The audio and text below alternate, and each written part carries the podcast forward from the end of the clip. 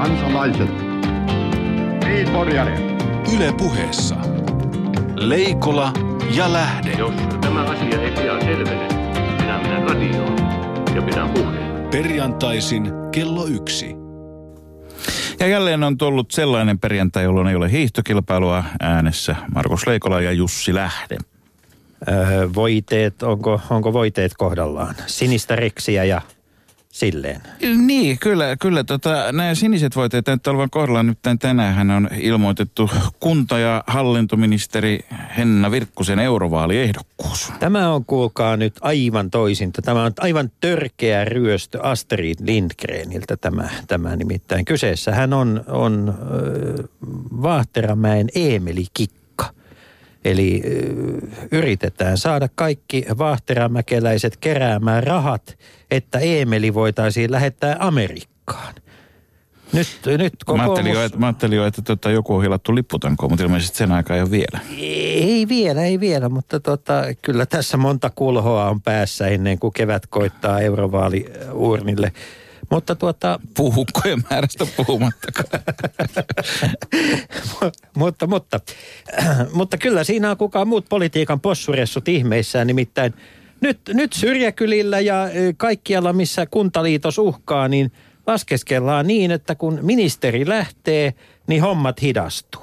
Niin, mutta, mutta ajatteles nyt, että kuinka oivallinen veto, siis kuka muu on valtion yhteisillä verorahoilla niin paljon kiertänyt koko maan vaalipiiriä kuin Henna Virkkunen.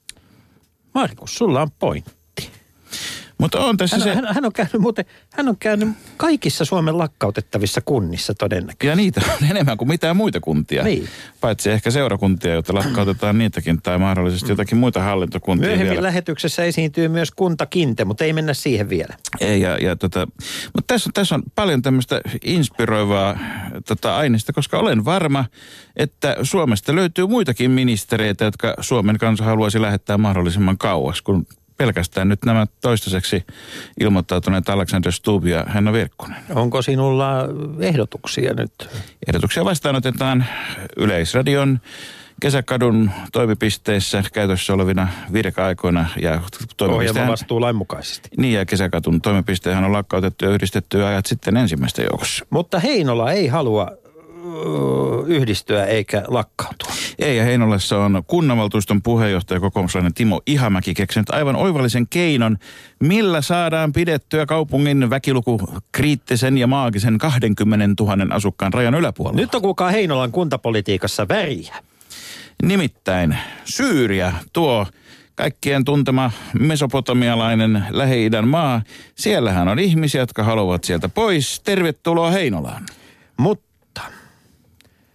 Timo Ihamäen mielestä Suomeen ovat, tai Heinolaan ovat tervetulleita mahdollisimman hyvät ja terveet maahanmuuttajat. Siteeraan nyt Itä-Hämeen, Itä-Hämeen-lehden haastattelusta suoraan Timo Ihomäkeä.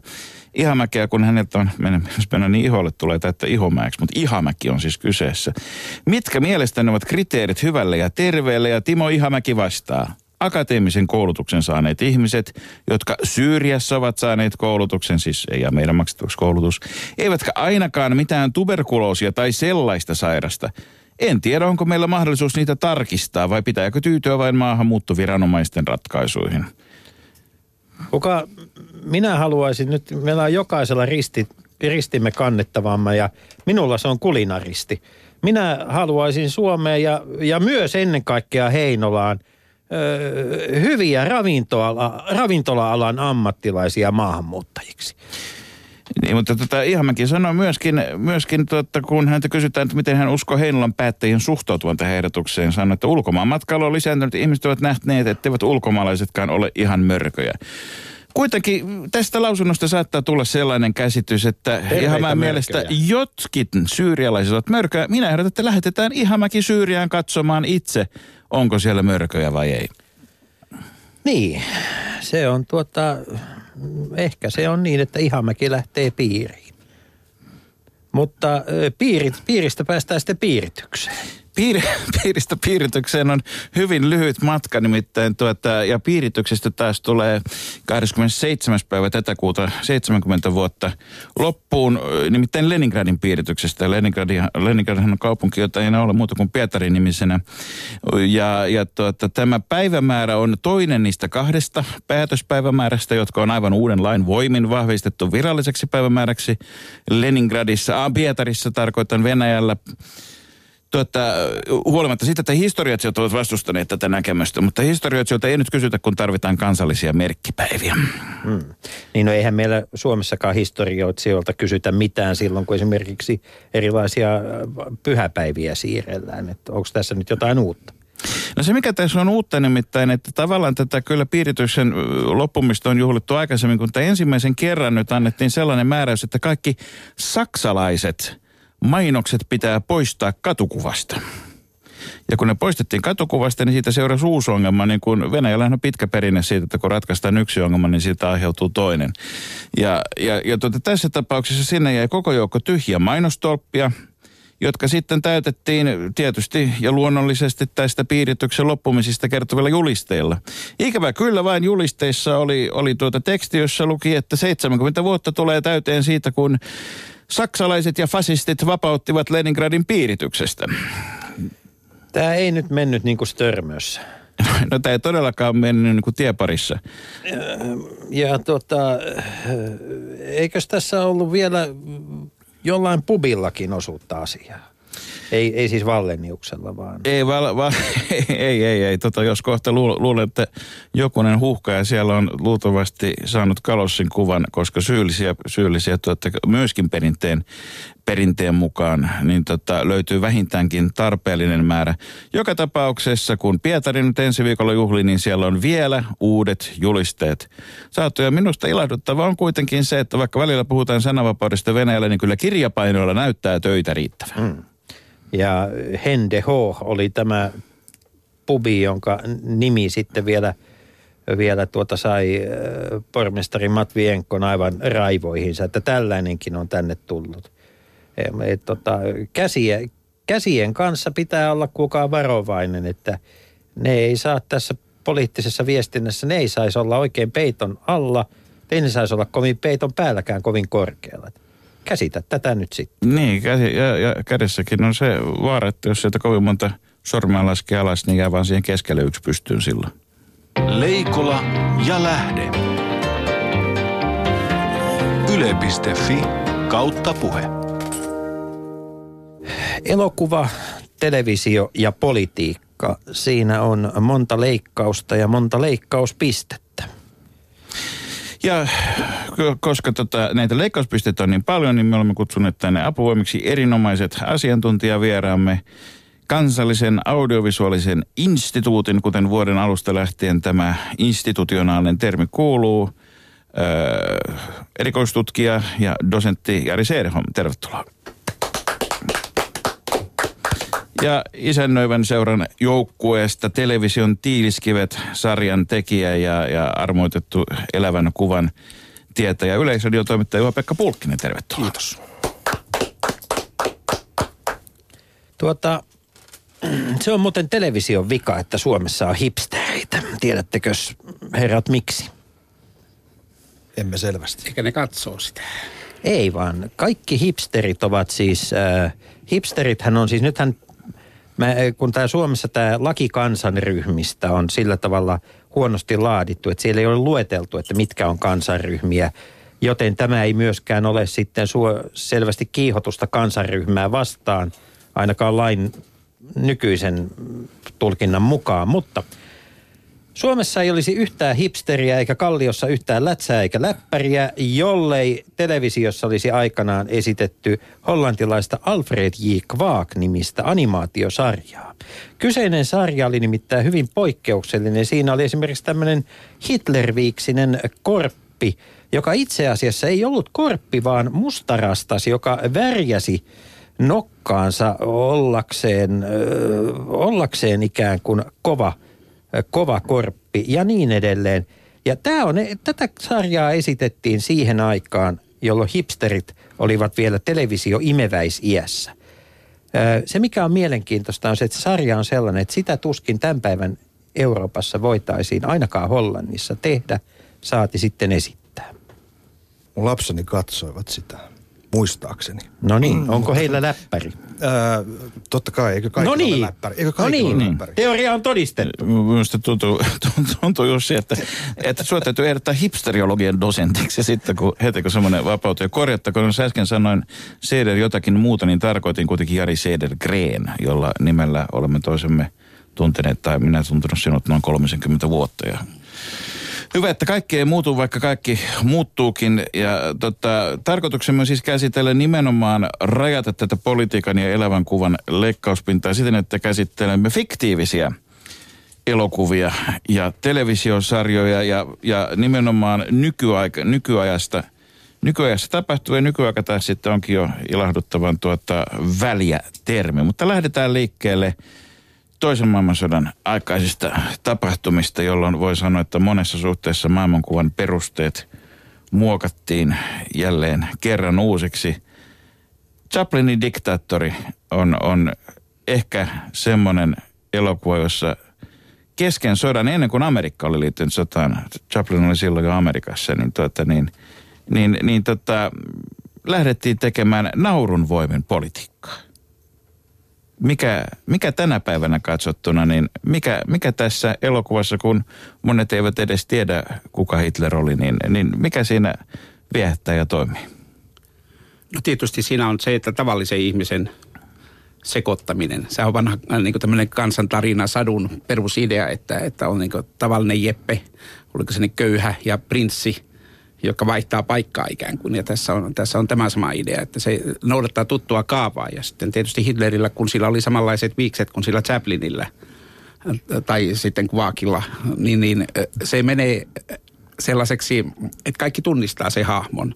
Ja sen takia siitä on hyvä käydä... Eli käydä. karikatyyri myöskin. Se on karikatyyri siinä samalla, mutta kyllähän se valtava kannanotto oli Chaplinita aikoinaan. Ja, ja, Ja siis Hitler ei ollut ihan niin kuin tämmöiseen, että jos Hitler kuulisi tyyppistä YouTube-videoiden kohde varsinaisesti noin globaalisti vuonna 40. Niin 38 oli Time-lehden kansikuva poika, että kertoi, että se on maailman ykköspoliitikkoja sillä hetkellä. Ja aika harvat Amerikassa kävivät tällaista, koska Amerikassa oli tämmöinen eristäytymisen aika. Ja äh, Chaplin sillä lailla ikään kuin mursi sitä äh, etukäteen ensimmäisten joukossa ikään kuin sitä, että, äh, että Amerikka, Amerikasta voidaan käydä natsien johtajaa vastaan ihan suorasukaista kampanjaa. Siksi se tulkittiin myös Suomessa, jossa Yrjö Rannikko kirjoitti päätös, äh, tai tiedoksi äh, elokuvatarkastamolle tai filmitarkastamolle silloin, että, että tällainen elokuva on tullut ja tähän pitää suhtautua varovasti. Sitä ei koskaan tuotu Suomeen sitten sodan aikana, vasta sodan jälkeen. Mä ajattelen, että tässä on, tässä on äh, julkisuuspelistä kysymys sillä tavalla, että, että Chaplinia otti päähän, kun Hitler nousukkaana hyökkäsi ikään kuin tämän maailman kuuluisen ihmisen tontille. Ja vielä samanlaisilla viiksillä varustettuna, mikä tietysti oli kostonarvoinen asia. Tämä oli vähän samanlainen asia kuin, mä oon varma, että Madonna otti hirveästi päähän siinä vaiheessa, kun Lady Gaga tuli siihen johonkin gaalaan siihen lihaan pukeutuneena. Niin tota, samankaltaista niin kuin törkeyttä. Ja Hitlerhän kuvataan nimenomaan semmoisena nousukkaana siinä, niin, ja niin tota, ihan konkreettisesti jopa parturi tuolla kilpaillessaan, kun pääsee hissaamaan sen tuolinsa ylemmäksi, Mussolini-karikatyyri vai hän? Niin nämä Hynkkele. karikatyyrit olivat, ö, nimethän olivat hyvin etäisiä ja viitteellisiä siis. Adenoid Hynkel ja Benzino Napaloni, joita oli tietysti, tai heillä ei ollut mitään tekemistä todellisuuden henkilöiden kanssa Ni, tietenkään. niin kuin ei tietenkään myöskään Heil Hynkkel huudolla. Kyllä. Eikä Garbagein hahmolla. Ei, eikä, eikä myöskään tuota, tällä hakaristeja sijaan esiintyvällä kaksoisristillä, joka tietysti englanninkielisessä double crossin on vielä kaksoismerkityskin, eli, eli tota, valehdella tai petkuttaa. tai Österlich-valtiolla. Mutta kyllähän tässä tota, pi- pitkä tämmöinen satiiristen elokuvien traditio saa niin aika mahtavan, mahtavan alun. Että toki 30-luvulla oli politiikkaan viitattu aika paljon Amerikan politiikkaan, kansalaisen ja valtion johdon väliseen suhteeseen, niin kuin Capran elokuvista tiedämme. Mutta sitten, että kansainväliseen politiikkaan, niin tämmöinen valtava satiirinen alku, joka niin jatkuu varmaan nykypäivänä. Niin ne on, ne on kuitenkin ollut enemmän, enemmän oli, tota, eikö niin, niin, niin nimenomaan tätä kansan ja hallitsijan suhdetta kuin varsinaisesti niin kuin hallitsijan ja poliitikkokuvan muodostamiseen, rakentamiseen tai jopa tölvimiseen. Niin, 30-luvun amerikkalaisessa elokuvassa on paljon tätä, että kansa ikään kuin raivostuu. Siis sehän muodostaa niin nykyisen lööppitehtailun ytimen siinä. Että se aina raivostuu ja yrittää lynkata jonkun. Somekansa. Ja sitten demokra- demokratian voimilla, että demokratia voi tukeutua sitten jonkin natsisalaliittoon tai muuhun. Näitä 30-luvulla on olemassa. Ja, ja äh, sitten demokratia jollakin lailla se tavallinen kansamies ikään kuin voittaa.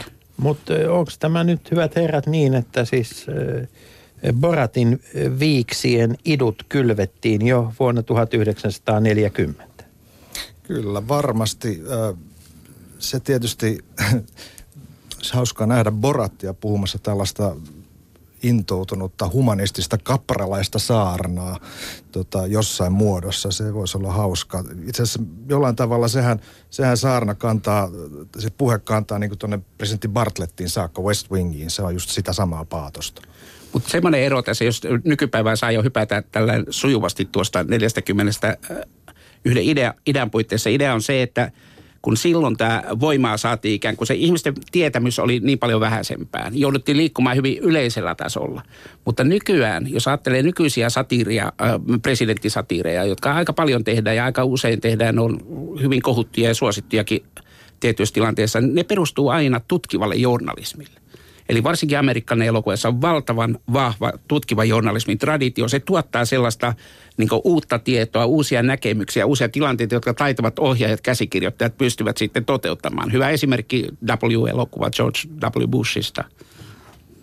Niin, niin tätä, jos, tota, ennen kuin menemme nykyaikaan, mennään vielä vähän aikaa. Tota, so, sota tuli ja Amerikka meni sotaan, Hollywood valjastettiin pitkälti osaksi samaa koneistoa ja sitten sen jälkeen alkoi tietysti McCarthyismin kausi, jolloin tuota erinäköiset poliittiset koodit Punainen väri oli Cinemaskopesta ja Eastman kolorista ja muista pannassa pannassa tiukasti. Tota, johtuuko vain puutteellisesta muististani tai tuntemuksesta, niin mulle ei tule mieleen ensimmäistäkään tämmöistä niin presidentti- tai johtaja-aiheesta elokuvaa 50-luvun Amerikasta.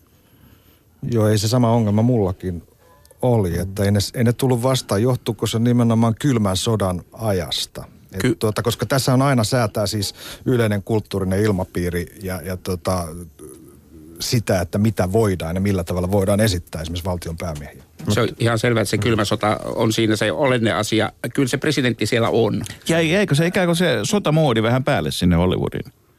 No itse asiassa tietysti Hollywoodin nimenomaan toisen maailmansodan sotamoodi jäi päälle ja sitä samoja sapluneja toistettiin. Ja näissä tämä presidentti on kyllä siellä olemassa ylhäällä, mutta jos me ajatellaan se seuraavan vuosikymmenen ero, niin on se, että tässä vaiheessa ollaan konservatiivisesti ikään kuin tukemassa koko sitä instituuttia. Se demokraattinen instituutti on se, joka... Koska se on joka, koko aika uhanalainen. Nimenomaan punaisten jatkuvasti bolshevikkien uh, uhkaava sisäisen turvallisuuden kaikki periaatteet on rikottu, koska siellä on yle, yleensä intellektuelleja, jotka niin uhmaavat tätä. Ne on yliopiston professoreja ja kaikkea muuta tällaisia. Arveluttavaa väkeä, Niin. dosentteja. Niin, niin. Tuossa voisi jakaa niin kuin, ikään kuin kausiin, että, että jos 30-luvulla Ford teki Lincoln-elokuvan tai vaikka Vihahedelmät, joka oli selvää tämmöistä New Deal-henkistä, Henry Fonda oli niin kuin se, joka ruumiillisti tätä, tätä oikeastaan tätä New Deal-henkeä, sitä optimismia, mikä oli siinä. Kyllä tästä pörssiromahduksen jälkeen kaikki vielä noustaan. Aivan. 50-luvulla presidentti oli tavallaan niin kuin Ei, ei, mitään, ei, ei mitään ankeutusta siis, vaan päinvastoin. Talouslamasta noustaan. Eli vi- jos 50-luvulla oli presidentti oli koskematon eikä näkymätön, niin 70-luvulla se oli niin kuin peilikuva 50-luvulle. Sitä koko ajan pudotettiin. Mutta kyllähän nämä jäi, nämä jäi niin kuin päälle selvästi, että nämä oli niin siis suuria hahmoja nämä sota-ajan johtajat eri, eri tuota, länsimaissa varsinkin, että ei heihin elokuvan tekijät tohtineet tarttua, siis Roosevelt, Winston Churchill – ja, ja sitten kun ajatellaan, että kuinka, kuinka nopeasti asiat muuttuivat sitten, kun yhtäkkiä tehtiinkin kaikki presidentin miehet Watergate-skandaalista tai, tai muista, että elokuvan, elokuvan ote omasta ajastaan muuttui.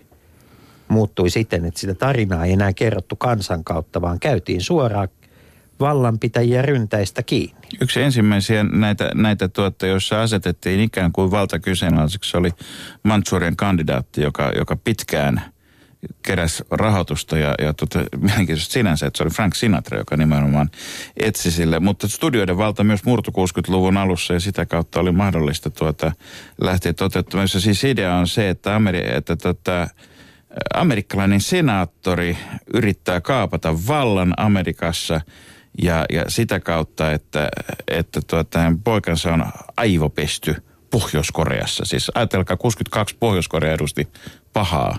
Se on tässä välillä parikymmentä vuotta B, B-osissa, mutta mut silloin joka elokuva, elo, joka elokuva tunnetaan tietysti paremmin uudelleen filmatisointina, joka on suhteellisen tuorekin ja jota on, jota on tuoreutettu, mutta tuota, ajatus siitä, että et, et paha voi olla siellä vallan ytimessä, oli aika uusi ajatus, mutta sopi tietysti varmaan sitten, eikö niin hyvä teidät 60-luvun ilmapiiriin. Niin kyllähän se Valkoinen talo on paha. tietyllä kierteellä on jo siellä film nuorissa olemassa, mutta sitä ei koskaan niin kuin määritelty missä. Se oli vain niin kuin siinä yleisessä ilmapiirissä, siinä yhteiskunnan ikään kuin tota kahtia jakautuneisuudessa. Siis siinä 60-luvun alussa tapahtuu tosiaankin amerikkalaisessa elokuvassa varsinkin aivan valtava käänne. Siis sen takia, kun ensin tulee nämä, se on lähinnä tämä ydinpommin ympärillä. Doctor Strange Love on tietysti hyvä esimerkki, mutta siellä on Tai muita, on 64 muitakin. tai niillä maan. Näin on. Silloin, jos te, nämä kaikki enteli vielä hippikesää. Ja ne 57-8 siis rakennettiin tällaiset valtavat ydinpommilaivastot, jotka aiheutti sitä kritiikkiä, kun Eisenhower sitten sanoo tämän kuuluisan lauseensa, jos se puhuu sotilaallisteknokraattisesta niin kuin, jossa teknologia ja sotilaat ottavat ikään kuin taloudellisenkin vallan ja maasta vallan ja varoitti siitä. Varmuuden vuoksi, koska jonkun täytyy kenraali, ottaa. Vanha kenraali ja presidentti varoittaa ja siitä lähtee ikään kuin tulee oikeutus tälle, että, että voidaan, voidaan kritisoida näitä korkeimpia instituutteja. Tietysti se, että, että Mansurian kandidaatissa murhataan presidenttiä, ää, presidenttiä ja sitten Kennedy tapettiin, niin se aiheutti kyllä semmoista sisäistä ongelmaa, että mitä kaikkea voi tehdä saada. Mutta kaikki instituutit on sen jälkeen 60-luvun loppu- ja 70-luvun alussa olleet ikään kuin mahdollisia salaliiton lähteitä, mahdollisia vallankaappauksen lähteitä. Koko ajan tämä demokraattinen instituutti on vaarassa, jota sitten No, oli, onko se sitten kuitenkin niin, että, tota, että tietyssä mielessä siellä niin kuin Amerikan kansakunnat, ehkä koko maailman sivussa, se Kennedy-murha, jonkinnäköinen viattomuuden aika loppui sitten kuitenkin siihen myös. Se Kennedy murha ja sitten tämä Kuuban ohjuskriisi. Niin, Kyllä. niin eli, eli toisin sanoen, että, että, että sen jälkeen tilaa oli sitten kaikelle muulle. Leikola ja lähde. Niin, presidentti Kennedy äh, hänen suhteensa elokuvaan, äh, siitä on puhuttu lähinnä siitä, että mikä suhde hänellä oli Valkoisen talon elokuvateatterin käyttöön. Ja, ja tuota tiettyä, voi sanoa, että enemmän ehkä semmoiseen lihalliseen 3D-tulkintaan siellä, mutta äh, Kennedystä on tullut sitten myöhemmin myös elokuvien hahmo. Onko Kennedy ensimmäinen sellainen ö, semmoinen tuota, sit taas presidentti, josta tehtiin myös, myös tällaisia niin kuin oman aikamme sankarielokuvia? Vai onko semmoinen niin kuin tavallaan esikuva Jack Ryanille ja tällaisille fiktiivisille sankaripresidenteille? Dynaamisille nuorekkaille. No tietysti se Abraham Lincoln on ollut siellä sellainen esikuvapresidentti niin kuin, tavalla tai toisella, mutta sitä ei ole, äh, niin kuin tämä jälkimmäinen ollut kyllä ihan yhtä kova, että ehkä on ajateltu vaan tämä Kennedyn kautta, koska me ollaan sen sukupolven ihmisiä, että me niin tunnetaan Kennedy kaikesta huolimatta, vaikka se tapetaan nuorena ja Niin tämä, tämä Spielbergin Lincolnhan ei ollut ihan ensimmäinen Lincoln-elokuva. niitä on puolen tosinaa. Oliko se se 70. niin kuin Niin, tuolla oli. tunnetumpaakin puolen tosinaa. Niin.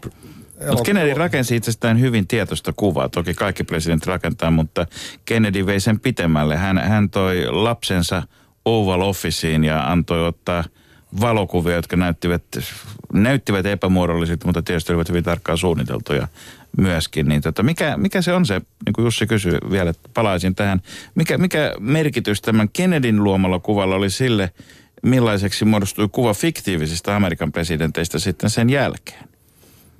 Siis kun katsoo Mad Men-sarjaa, kun siellä mainostoimistossa käsitellään näitä kilpailevia presidenttiehdokkaita, Nixonia ja Kennedyä, niin se voitto jotenkin tulee sieltä sitäkin läp, kautta läpi, koska hänellä on vaimo, joka on, jota voi näyttää. Hänellä on siis perhe, hänellä on tota, ikään kuin yhteisö jo ympärillään. Nixon on, mitä on?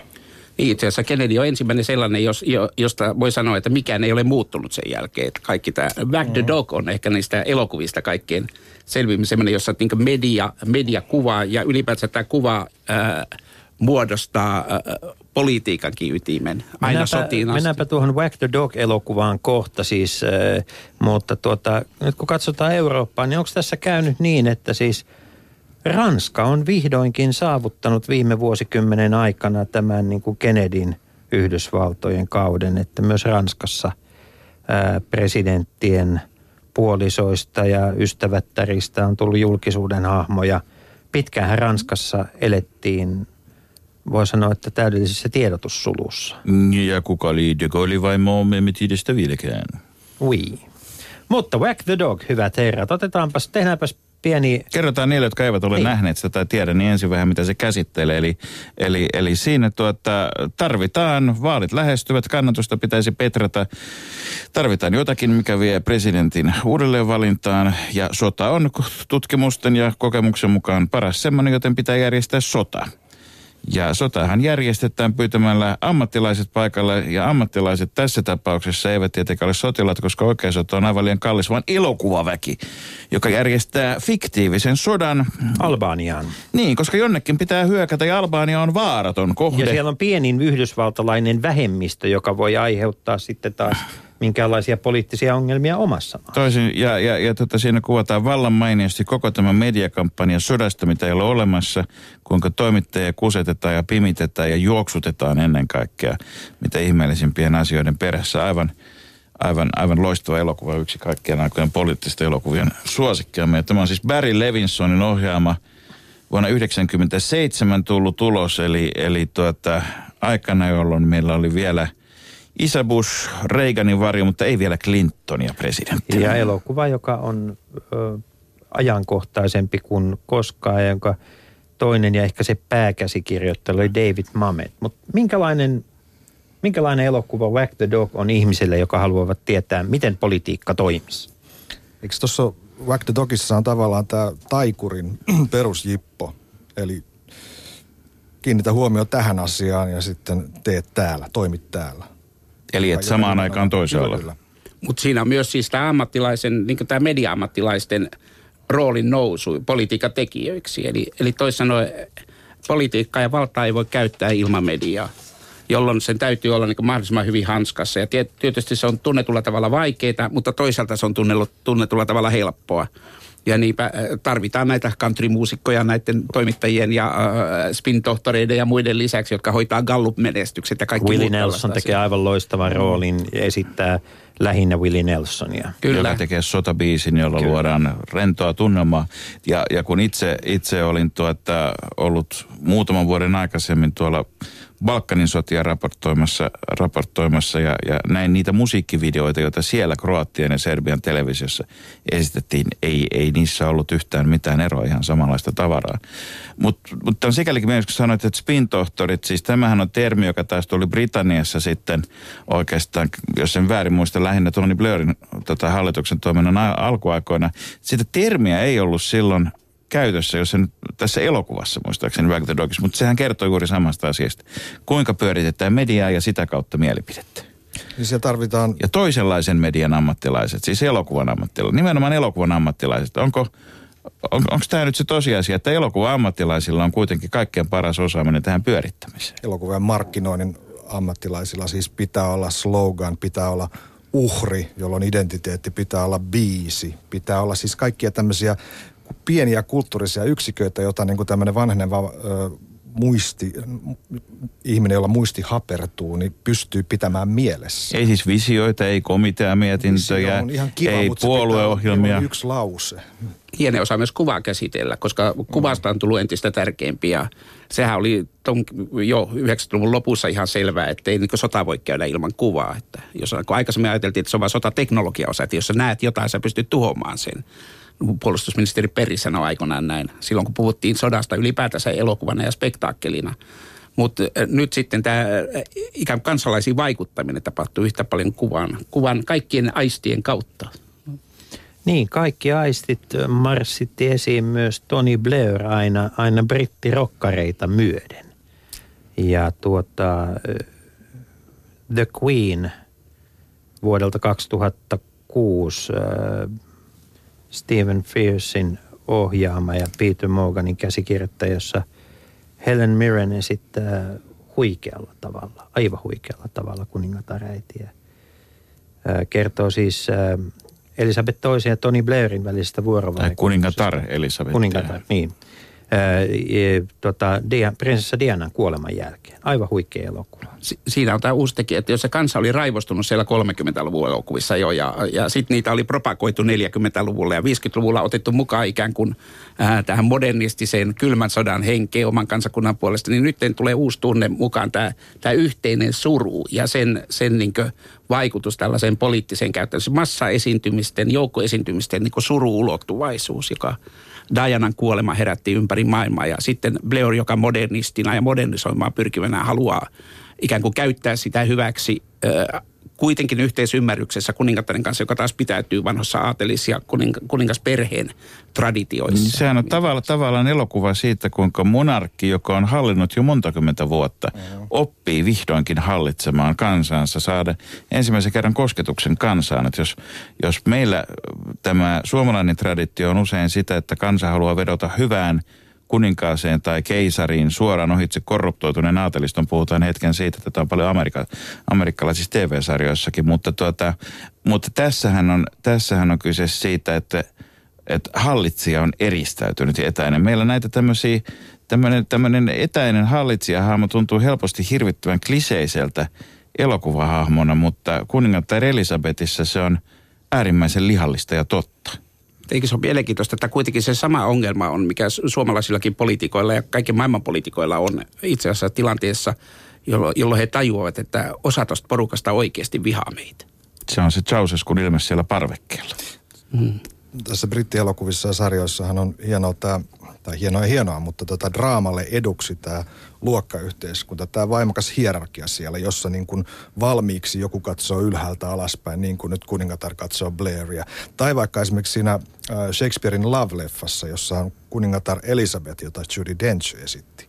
Ja hän katsoi sitten Shakespearea tai tätä... Se Elisabeth ensi- siinä. edellinen Elisabeth ensimmäinen. Kyllä, kyllä. Mm. Niin, ja niin kuin ylipäätään koko tässä Ontto Kruunu-sarjassa, mitä TVstä nähtiin, niin siinähän on tämä vallan kysymys niin kuin todella komeasti. Niin onko, onko se, tästä tulee mieleen, että onko loppujen lopuksi sillä lailla, että kaikki elokuvat, nämä nykyaikaiset elokuvat valtiopäistä, ne on tavallaan, ne eivät pääse Shakespeareistään irti. Ne ovat jollakin lailla Shakespearein kuvassa, käsityksessä ja viestissä ja sanomasta siitä, mitä on valta, miksi se viettelee, kiehtoo, mutta myös korruptoi samaan aikaan. Ne ovat kaikki velkaa sinne ja sillä lailla, että saldo on pysyvästi pakkasella. Aristoteles ja, ja, ja Shakespeare, siinä on kaksi kovaa. Sitten no. kun House of Cardsin toinen kausi alkaa, niin voi nostaa käden, että aa, Shakespeare mainittu ensimmäisessä kritiikissä. Kyllä joo, mutta tota, ennen kuin mennään televisiosarjoihin, niin otetaan vielä muita Aristotelea ja Shakespearein käsikirjoittamia erinomaisia politiikkaan liittyviä elokuvia, mitä herrat haluavat nostaa esiin. No toi poliittisen satiirin äh, kuvio on oikeastaan aika tärkeä, koska se tarjoaa äh, todella hyvän mahdollisuuden mennä pieniin yksityiskohtiin, että miten tätä maailmaa, maailmaa voidaan pyörittää, koska se itse asiassa mielikuvitushan siinä on rajana. Että jos me ei haluta, vaikka me ei voida oikeastaan, me tajutaan se, että missä tahansa demokratiassa esimerkiksi on hyvin vaikeaa hallita niitä pieniä syviä, syviä virtauksia, jotka ihmiset kokevat ja tuntevat. Ja tämähän on ollut ongelma niin tässä muutoksessa täälläkin. Sitten toisaalta tiedetään niin diktatuureja.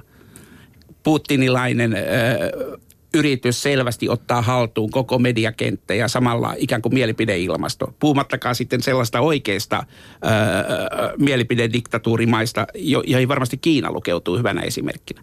Ja kaikissa näissä tehdään sillä elokuvaakin ja kriittistä elokuvaa, poliittista elokuvaa.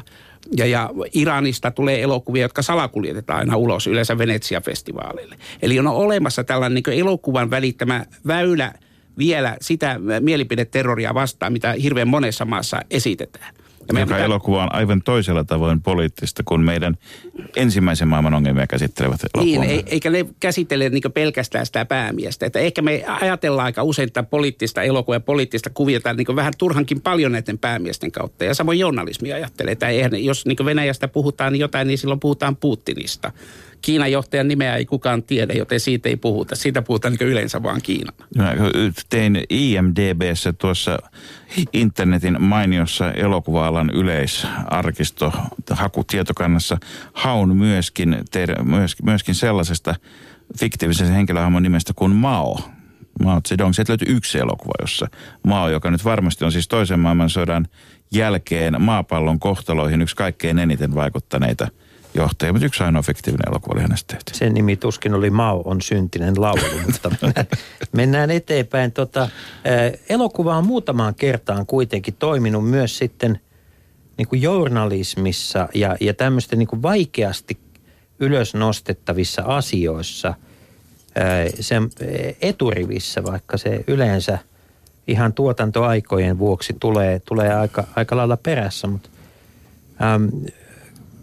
Bill Clintonin vaalikampanjan perustuvasta avainromaanista Primary Colors tehtiin aikanaan eh, elokuva, joka Suomessa kulki nimellä Päävärit, jossa John Travolta ja Emma Thompson esittivät eh, kuvitteellista, kuvitteellista, kuvitteellista, kuvitteellista kuvernööriä ja hänen puolisoaan. Ja, ja tota, se oli kuitenkin tavallaan sellainen eh, tarina, jota amerikkalainen – julkisuus ei, ei pystynyt kertomaan, vaikka näitä epäilyksiä Clintoneiden kampanjaa tai Clintonin kampanjaa kohtaan oli. Onko elokuvalla mahdollisuus edelleen ää, tässä twiit, twiittaavassa ja nopeassa maailmassa avata sellaisia asioita, jotka jäis, jäis muuten kertomatta? Lyhyesti sanottuna on toki, ja, ja dok, dokkarin puolellahan se on jopa velvollisuus. Fiktiopuolella varmasti on näin, että, että käytettäväksi, niin kuin sanottu, mielikuvitus on rajana, ja se mielikuvitus tuottaa myös kriittisiä ja vastaanpistäviä ajatuksia. Siitä huolimatta, että se yleinen näkemys elokuvassa saattaa olla semmoinen sovitteleva ja jopa niin ihan hyväksyvä ei, ei tarvitse olla niin päällepäin kriittinen, mutta silti löytää jatkuvasti sellaisia asioita, jotka on sen ison pääasian kannalla, eli vallan demokraattisen käytännön kannalta tärkeitä asioita. Kyllä elokuva on hyvä, se on avantgardea eräällä tavalla aina, eli se on etujoukoissa kertomassa tällaista asioista, oli se fiktiivistä tai dokumentaarista. Kyllä mä sanoisin, että Aristoteles ja, ja Shakespeare kilpailee twiittien kanssa ihan menestyksellisesti edelleen. Leikola ja lähde. Tota, myöskin kukin aikakausi kirjoittaa historiaa uudelleen ja näin, näin elokuvatkin mulle tulee mieleen, jos, jos vielä hetke, hetken pitäydymme näissä presidenteissä, niin tota, yksi, en, sano, että tänä päivänä kiistanalaisempi, ehkä vähän unohtunutkin, mutta aikanaan äärimmäisen kiistanalainen presidentti, eli Richard Nixon, josta, josta tehtiin ensimmäinen tosin dokumenttipuolelle menevä, mutta hyvin fiktiivisiä kerrontoja, kerrontoja käyttävä jo hänen valtakautena vuonna 70 Emil Antonion elokuva Milhouse. Ja nyt täytyy muistaa, että siis Nixon oli ensimmäisen kerran presidenttiehdokkaana 60 Kennedyä vastaan. Ja vuonna 62 hän sanoi, että hän jättää politiikan, ettei enää kuule, ei enää tarvitse potkia Dick Nixonia, minusta ette kuule enää mitään. Sanoin siis hän vuonna 62, eli 52 vuotta sitten. Sitten Oliver Stonein, joka on tehnyt paljon poliittisia elokuvia, Nixon vuonna 1995 loistava Anthony Hopkins pääosassa. Ja, ja tota 2005 sitten David Frostin haastattelu, Frost, Nixon, Ron Howardin elokuva, jossa Frank Langella esitti, esitti Nixonia. Tuota, onko niin, että sitten kun on tämmöisiä merkittäviä hahmoja, niin jokaisen vuosikymmenen pitää saada tehdä oma vähän erilainen versionsa näistä kaikkein tähdellisimmistä tai kiinnostavimmista? Ja Nixon on niin kiinnostava hahmo. Jo, jo siitä lähtien, kun presidentin miehet tuli, niin tota, näki, että millä tavalla, siis käyttämättä itse hahmoa siinä elokuvassa muuta kuin näissä dokumentaarisissa välähdyksissä, niin näki, että, että kun se pyörii siinä ympärillä, siinä ikään kuin sen keskiön ympärillä kaikki, niin kuin se, on, se on loistava dramaturginen aihelma se, että sulla on niin kuin tossa se keskiössä se itse hahmo ja sitten, mutta kaikki tapahtuu sen ympärillä. Tämä tyypillistä vallalle. Niin ja on se tietysti niin, että jos joku on maailman voimakkaamman sotilaallisen vallan vallan tuota presidenttiä ja tekee vielä kaikkia kummia juttuja omassakin maassaan, niin kyllä se niin nousee ikään kuin tänne yleisen tietämyksen yläpuolelle niin paljon, että jonkun tuottajien kannattaa alkaa kerätä jo rahaa ja panna käsikirjoittajia asialle tekemään siitä juttua. Nixonin, Nixonin tota, tässä Watergate-skandaalissa tietysti yksi asia, joka paitsi että viattomuus meni jälleen kerran Amerikasta, niin tota, yksi asia, mikä siinä tuli kyllä myöskin tunnetuksi on se, että presidentillä on, on voimakas esikunta ja lähipiiri ja, ja tuota, kun menemme televisiosarjoihin, niin sehän on pakko aloittaa West Wingistä silloin sen kertominen. West Wing on Aaron Sorkinin luoma ja ensimmäisiltä kausiltaan hänen käsikirjoittamansa huikea draama, äh, joka kertoo valkoisen talon elämästä niin presidentin perheen kuin sitten hänen esikuntansa kautta. Ja, Eli juuri siellä läntisessä siivessä kyllä. majailevan porukan. Kyllä. Ja tuota, itse kuulun siihen koulukuntaan, jonka mukaan West Wing on absoluuttisesti maailman paras koskaan politiikasta tehty televisiosarja. Ö, ollaanko tästä asiasta, onko joku teistä, haluaako joku teistä kertoa olevansa väärässä? Niin, voisi sillä sanoa, että kyllä näitä kilpailijoita on tullut aika paljon, että, että aika, aika monia TV-sarjoja on olemassa siitä, miten vallan huipulla käsitellään. Borgen on ollut suosittu äh, viime aikoina täällä tanskalainen maailma yhtäkkiä osoittautuikin olevan niin melkein yksi yhteen suomalaisen Se myöskin on siis nämä avustajat kanssa. ja esikunta ja, mm. ja perhe. Ja perhe. Ja perhe. Mm. Mutta se on, niin kuin todettiin aikaisemmin, se oli se, että Kennedy ajosta lähtien se tilanne on sellainen, että, että jokainen aikakautensa tuo tietenkin uusia mausteita tähän keittoon. Mutta ei kukaan tiennyt, kuka on Kennedyn esikuntapäällikkö mm. esimerkiksi. Tai, tai tuota, montako henkeä on, oli, oli tuota, tässä avustajakunnassa tai muuta. Juha-Pekka, meillä on tänään vieraana niin Jari Sedegren ja Juha-Pekka Pulkkinen. Jippe, niin tuota, mikä, mikä tekee West Wingistä sinun mielestä tuota, sen, niin kuin Jussi sanoi, parhaan sarjan. Jussi oli ihan oikeassa oikeastaan tässä, vaikka siis Aaron Sorkin on, on romanttinen ja vaikka se on saarna. Mitä vikaa on romantiikassa? Ei mitään, mä sanon vaan tämän, nämä, mitkä voidaan lukea niin. hänen synneikseen. Niin tota, hän on myös saarnaava, hän on myös puolueellinen ja itse asiassa hän häipyy siitä sarjasta ennen kuin se loppui. Eli siellä mm. loput on, on muiden tuotetta, mikä ei välttämättä huono asia, mutta, mutta tota, huomasi, että että tota, kuitenkin kyllä se totta on, että, että siinä sen sarjan aikana mäkin huomasin, okay, että millainen on, millaista on ryhmätyö ja millainen, millaista on tämmöinen viestin äh, suodattu, suodattaminen esimerkiksi julkisuuteen tai, tai republikaanien edustajille tai minne tai ulkovalloille. Siis koko tämä ketju, mikä siinä on.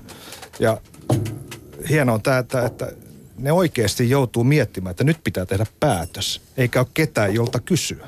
Tuntuuko se todemmalta juuri siksi, että siinä on niin paljon väkeä neuvottomana vai verrattuna näihin kaikki tietäviin supersankaripresidentteihin, jollaisia aikaisemmat, aikaisempien vuosikymmenien presidentit oli, ne oli joko mänttejä tai, tai tota, sankareita, mutta tuota, tässä tapauksessa nämähän on nimenomaan tiimivetäjä. Oikeastaan kaikki, jos katsotaan, mitä tässä on tullut perässä, on viipit tai good wife tai muut, sehän on aina juuri tämä tiimityö on se Eikö me suomalaisia jääkiekko valmentajat opettanut tähän tiimityön luonteeseen? Että tuota... Onhan meillä nyt sentään vielä yksinäisiä sankareita no, kuitenkin. Verran, niin. Mutta, mutta... Niin, Esimerkiksi tuo puhelinpylvääseen kiivennyt salolainen juristi, joka, mitä se nykyään tekeekään, niin mutta eikö se ole kaikissa näissä, näissä tota, sarjoissa kuitenkin tämä oleellinen lause tulee jossain vaiheessa sieltä ihan ylhäältä sanoa, että erota joku, ihan sama kuka, mutta erota joku. Ja, ja tämän kyllä kertoo hyväkin syy olla hiljaa silloin tällä.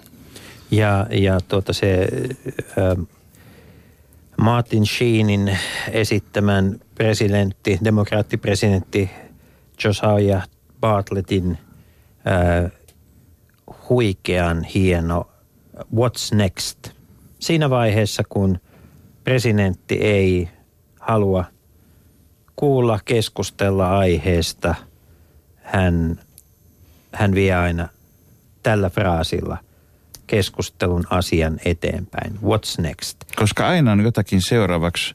Onko, onko se, että nämä TV ylipäätään, niin tota, että televisiosarjat on tunkeutuneet tontille. Me tiedämme yleisiä asioita, kuten se, että Amerikassa kaapelikanavien HBO, Homebox Office kaikkein näkyvimpänä, niin tota, e, kun, kun tuota on riippuvainen maksu, kuluttajamaksuista eikä mainostuloista on voinut tavoitella myöskin koulutetumpia ja, ja, ja tota toisenlaisia kohderyhmiä ja sitä varten eletään nyt tätä televisiosarjojen renesanssia oikeastaan kaikkialla, ainakin läntisessä maailmassa.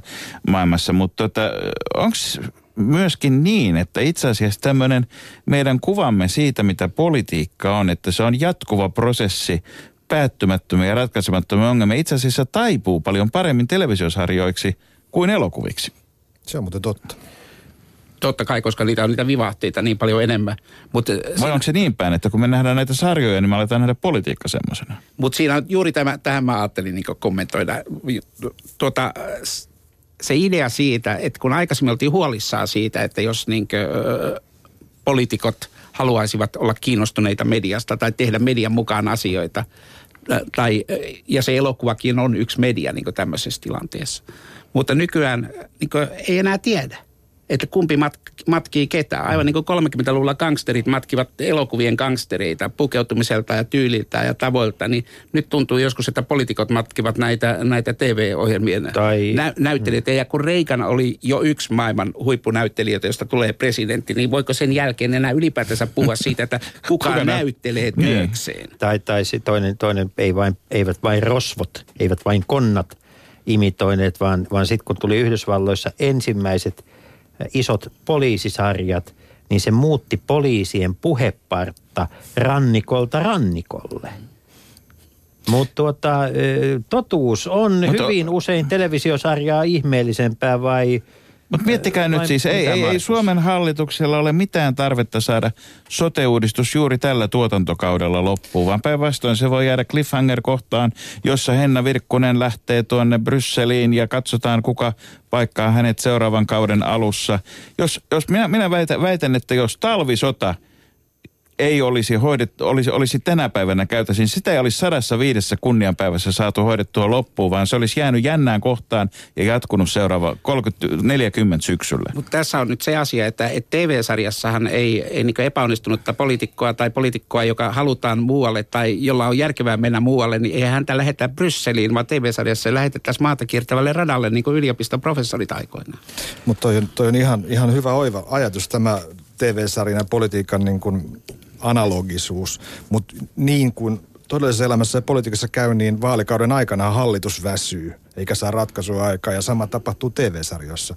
Eli tuotantokausia kun tulee lisää, niin käsikirjoittaja tiimikin väsyy, ja jos pitää roikottaa samoja henkilöitä siellä, niin tota, se on, tulos on juuri se. Mutta täytyy muistaa kuitenkin, että kyllä ne käsikirjoittajat ja ää, muut, jotka ovat mukana tiimissä, niin kyllä ne seuraa sitä tutkivaa journalismia, ja journalismia ottaa ikään kuin todellisuudesta näitä näitä kuvioita jonkin verran, että se on niin toisinsa kietoutunut to, tosiasia maailma, mutta sitten me toivotaan, että on oikeasti niitä poliitikkoja, jotka sitten ottaa sen päätöksenkin joskus tehdäkseen ilman käsikirjoittajia. Hyvät herrat, ennen kuin tulemme kotimaan kamerakamaralle, toivoisin vielä kuulijoille vinkkejä hyvistä politiikkaa käsittelevistä televisiosarjoista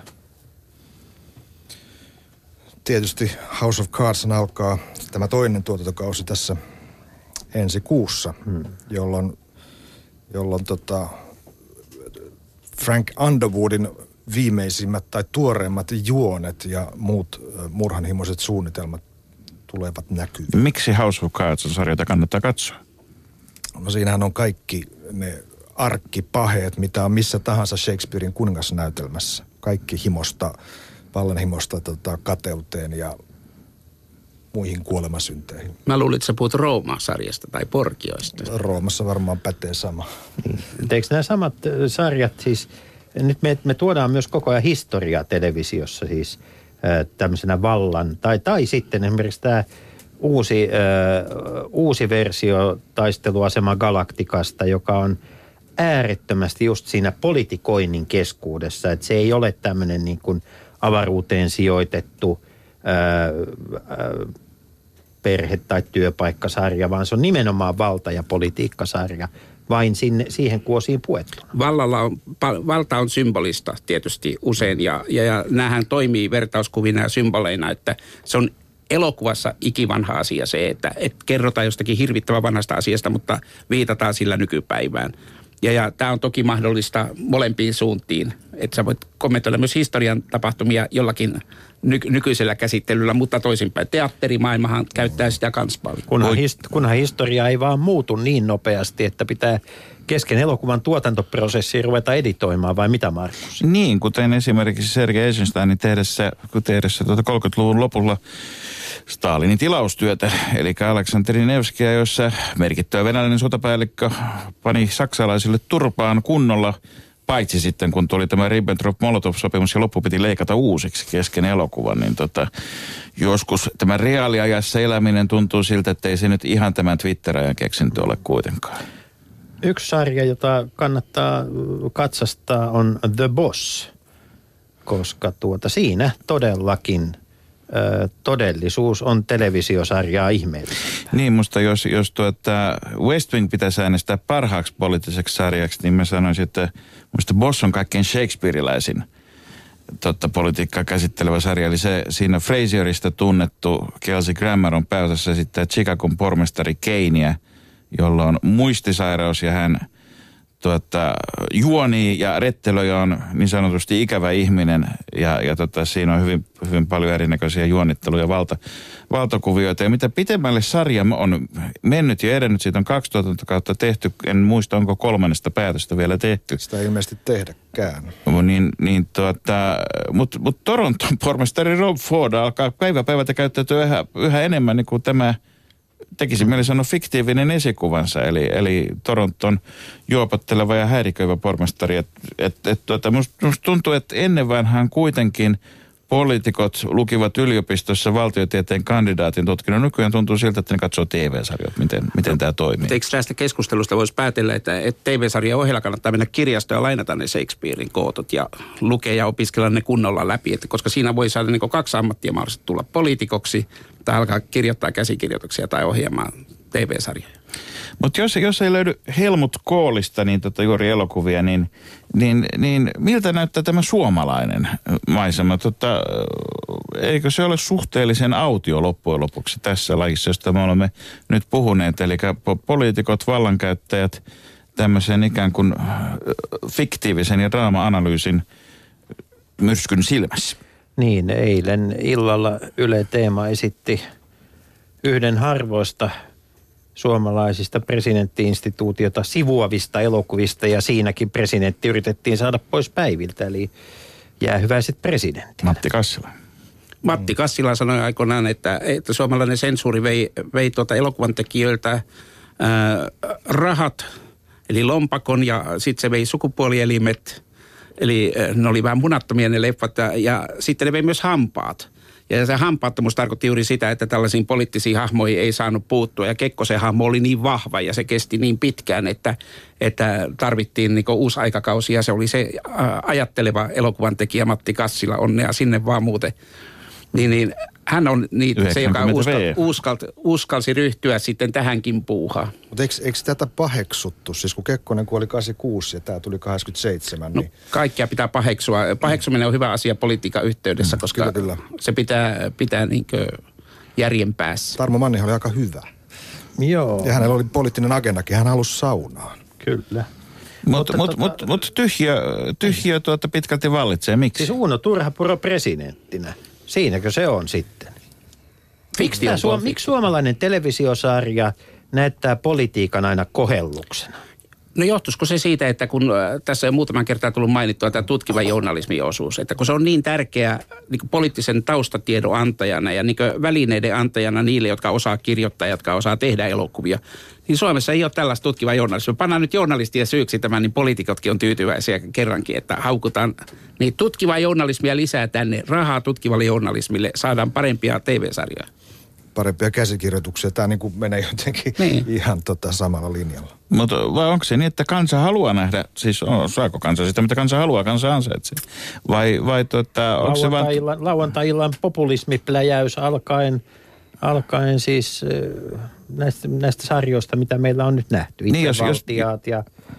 Jos näitä kaikkia sarjoja katsoisi, niin sehän on iso ihme, että kuka vitsi äänestää ylipäätään.